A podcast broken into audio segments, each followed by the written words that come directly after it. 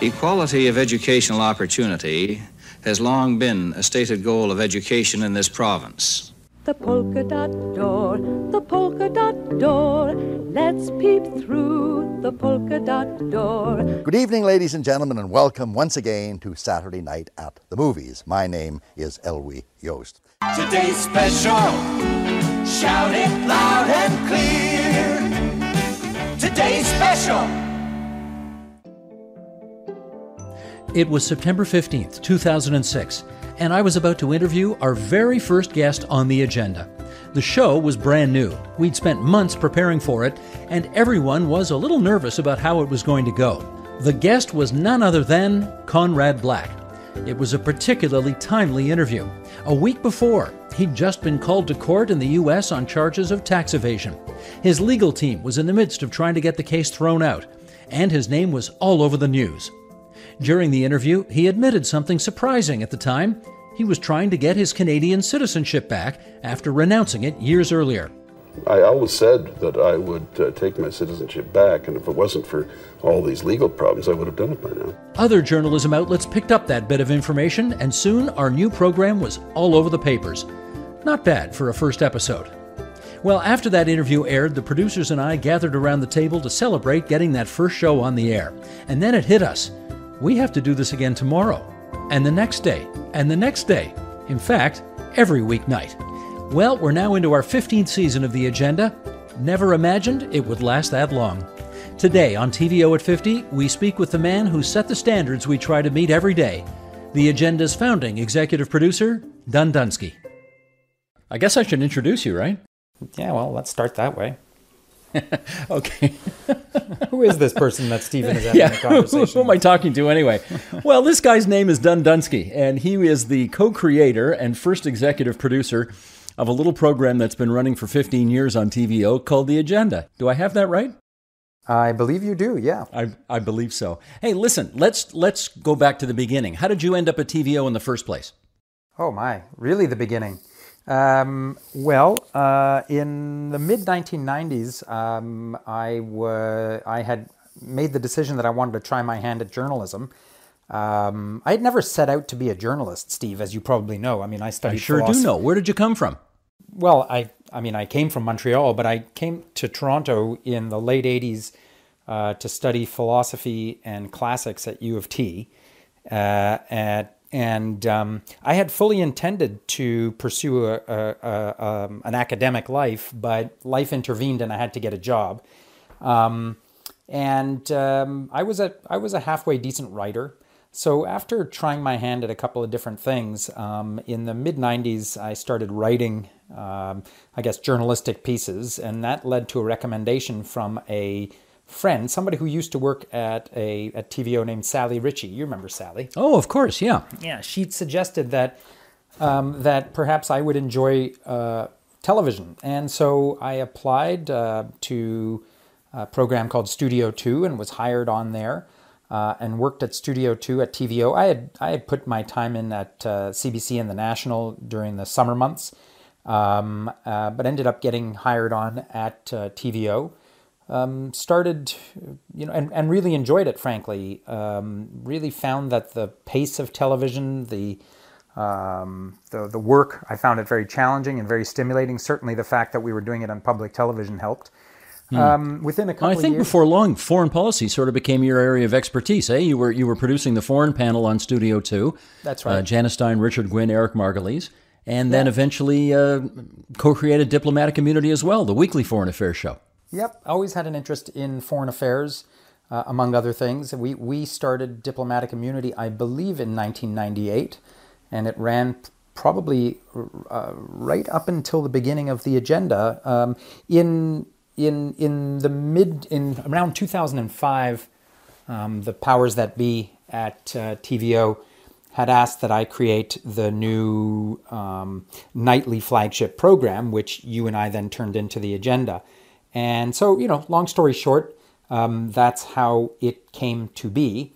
Um, and uh, and it's still and it's still going strong. I mean, I, am congratulations to you guys on 15 years. Uh, as you mentioned, I moved on uh, probably about well about five years ago in the summer of 2015. But I'm glad to see that uh, the agenda continues and that you're uh, that you guys and are plugging away and still doing this during this uh, awful year 2020. Hmm. Well, let's go back to if I can put you in. I think it was two. Boy, memory is uh, is fading on this, but I think it was 2006.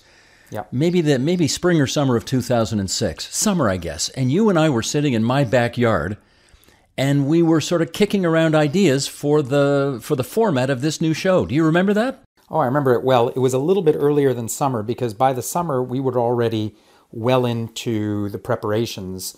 Um, so it was actually late winter, uh, early spring of 2006. Well, wait a minute. I remember that day that we, we both, not to sound too gross here, but I think you and I both had our shirts off because it was so blazing hot in my backyard that day. I think you're right, and I do remember that day. Um, all, my only point is that we had a lot of it already nailed by the summer oh, yes. of 2006. Yes, indeed. Yes, yeah. indeed. So as you Always had to sit down for there, detail, Mr. Payne. Well, I try to be accurate. You do know that. I try to be accurate. I, I'm just. Um, I want to take you just back to roughly that time still sure. because, uh, you know, I can just imagine the conversations um, in upper management, which basically were. You know, Studio 2 has been a good show, but we think its time has come to an end. We need to create something new and more distinctive for the times in which we live and coincidentally done if you can you know make it happen on a smaller budget that would be a good thing too.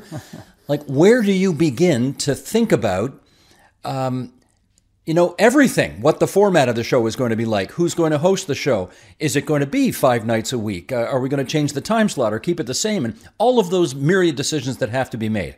Right.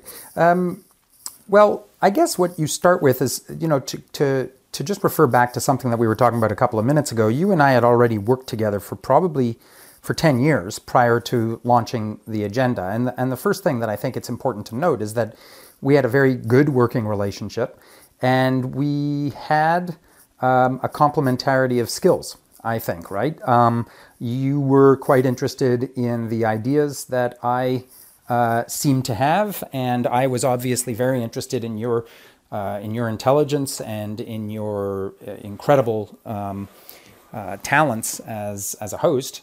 Uh, so um, that, that's I think where it would start, right? In in my mind, there was it was always going to be um, um a program that um, took advantage of your unique talents and uh, dare I say my interests.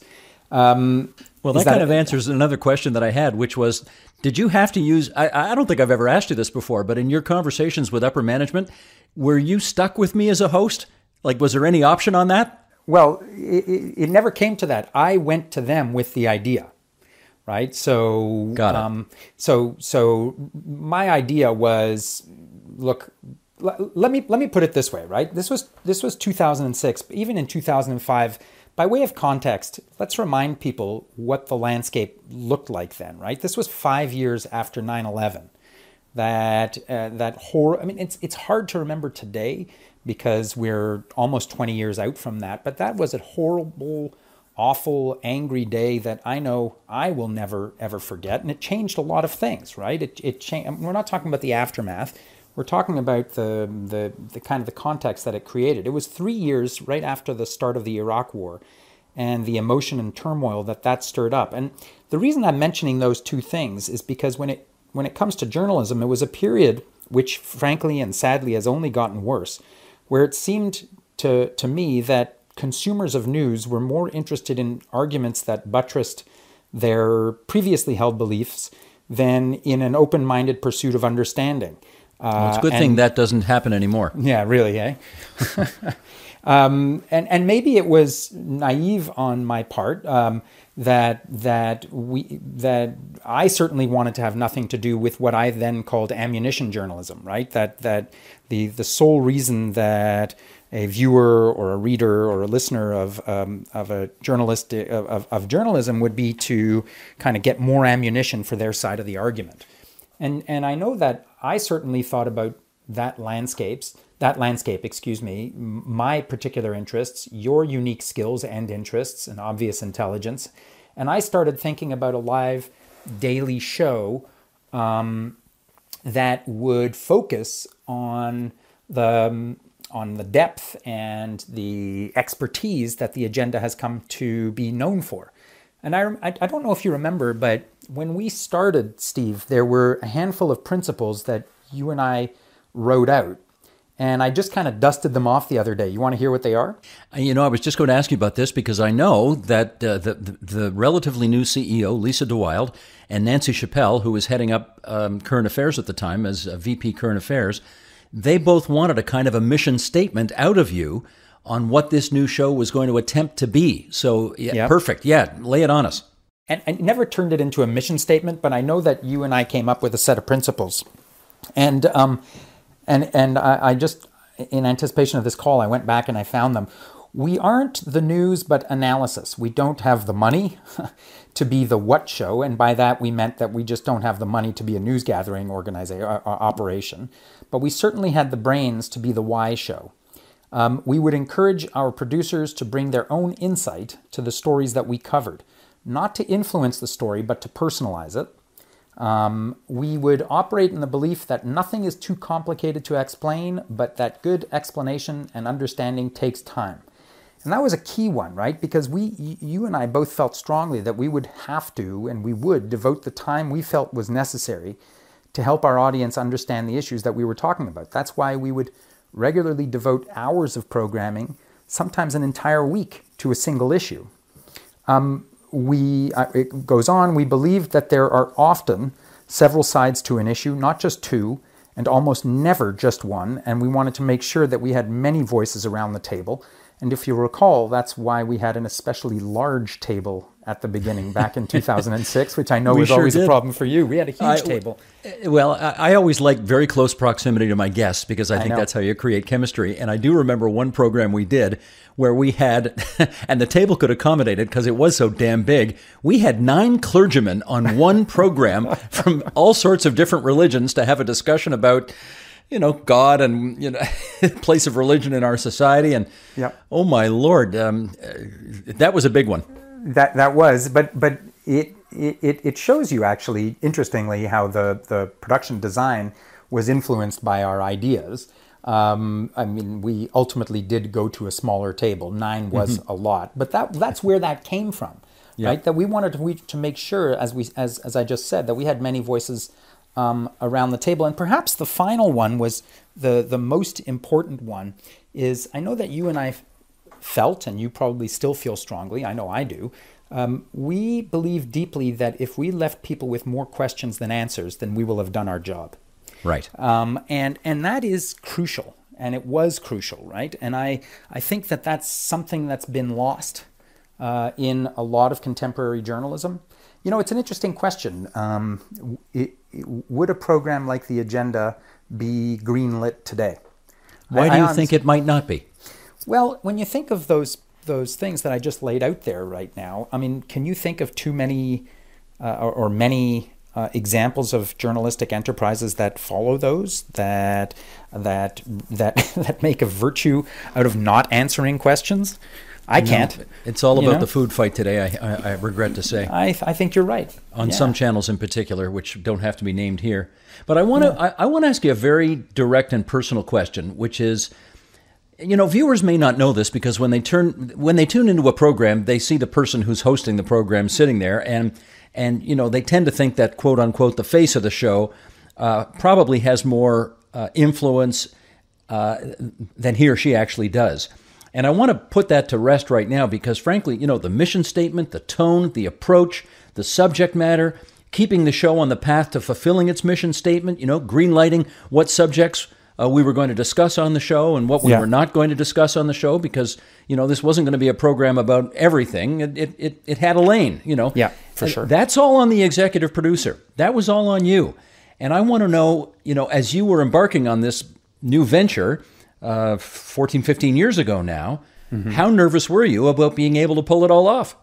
Um, it's a good question. Uh, I, I, I will confess to have had uh, first of all, look, I mean, I wasn't brand new at this, right? I had been doing this for 10 years already, and I had run a couple of different shows.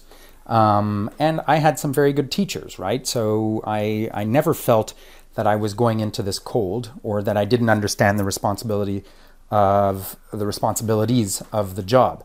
That said, um, when when it's you that that uh, or in my in my case me that has the the where, where the buck stops sure. I mean at the beginning it was it was daunting right? Um, I, w- I never i never took lightly the responsibility that either i had that you and i had or that tvo had. That said i was surrounded by very very talented people. Um, yes at the end of the day if, if there was any if there was ever anything that had to be decided, which there always was, um, sure, it was it was my decision. But I never felt unsupported in those decisions. Um, you referenced Nancy Chappell earlier. Um, mm-hmm. I had a very good uh, relationship with Nancy, um, and you know, Na- Nancy's m- motto, which I then translated um, into the agenda, was just don't leave. If you want my support, make sure you don't leave me in the dark right? Just open communication, good communication, make sure that I know what's going on. Um, that was very important. The other thing is, Steve, is that you and I spent quite a bit of time um, training uh, the staff, uh, making sure that we had good people, that we had very talented producers. You and I spent an enormous amount of time at the beginning um, helping producers see our vision for the show, making sure they understood what it was that made a quote unquote agenda program, um, you know, what kinds of guests we were looking to do. Um, and uh, so, you know, we, I was never in it alone. Um, you know, it, in some senses, you can ask the question of you as well, right? Sure, behind the scenes, um, if there are questions that have to be answered at the end of the day, I'm I was the person, the executive producer is the person who makes the final call. But when the door closes on the studio, right?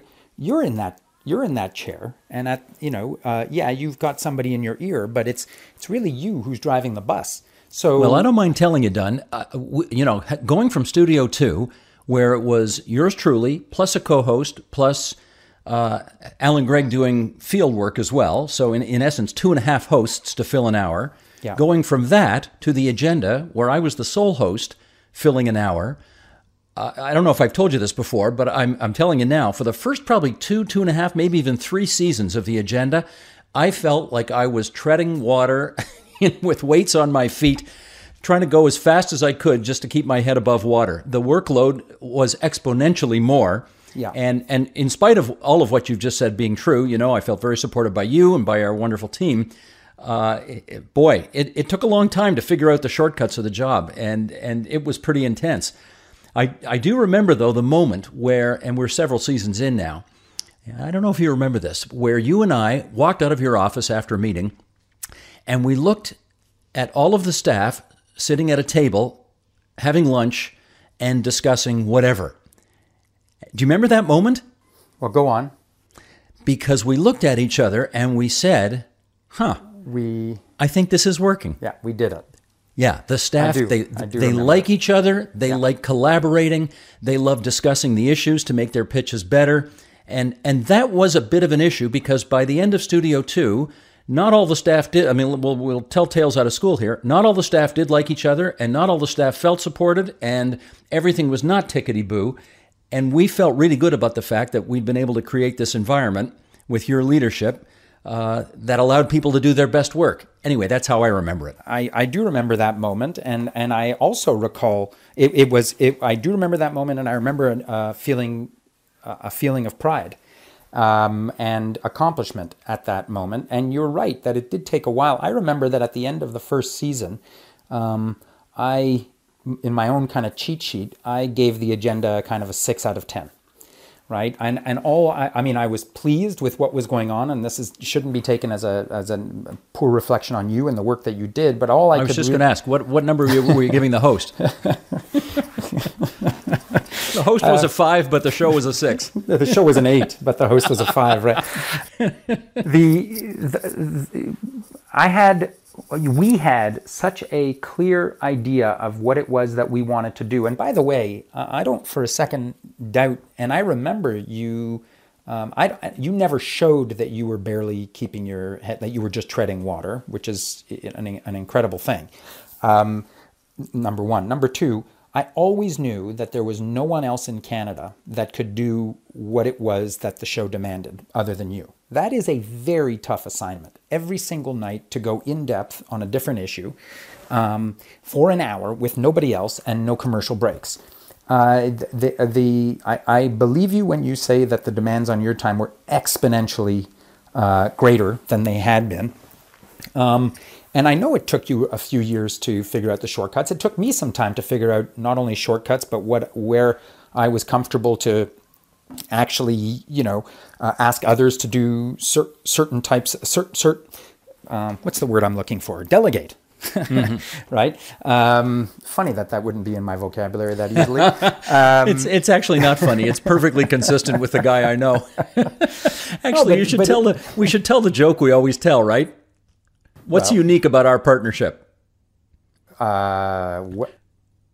Okay, here we go. I'm gonna. Okay. I'm gonna. You and I are the only executive producer and host of any current affairs show in North America where the executive producer has a bigger ego than the host, and you and I both know that. you know, I've never accepted that to be true. Um, poppycock. you, you, you, know, you know, I what what what joke I thought you were going to um, say is at the agenda we had a saying, and this may prove your joke. Uh, the program was all about smart, sophist- smart and sophisticated content presented in a warm and welcoming way. Yes. I was the smart and sophisticated. You were the warm and welcoming.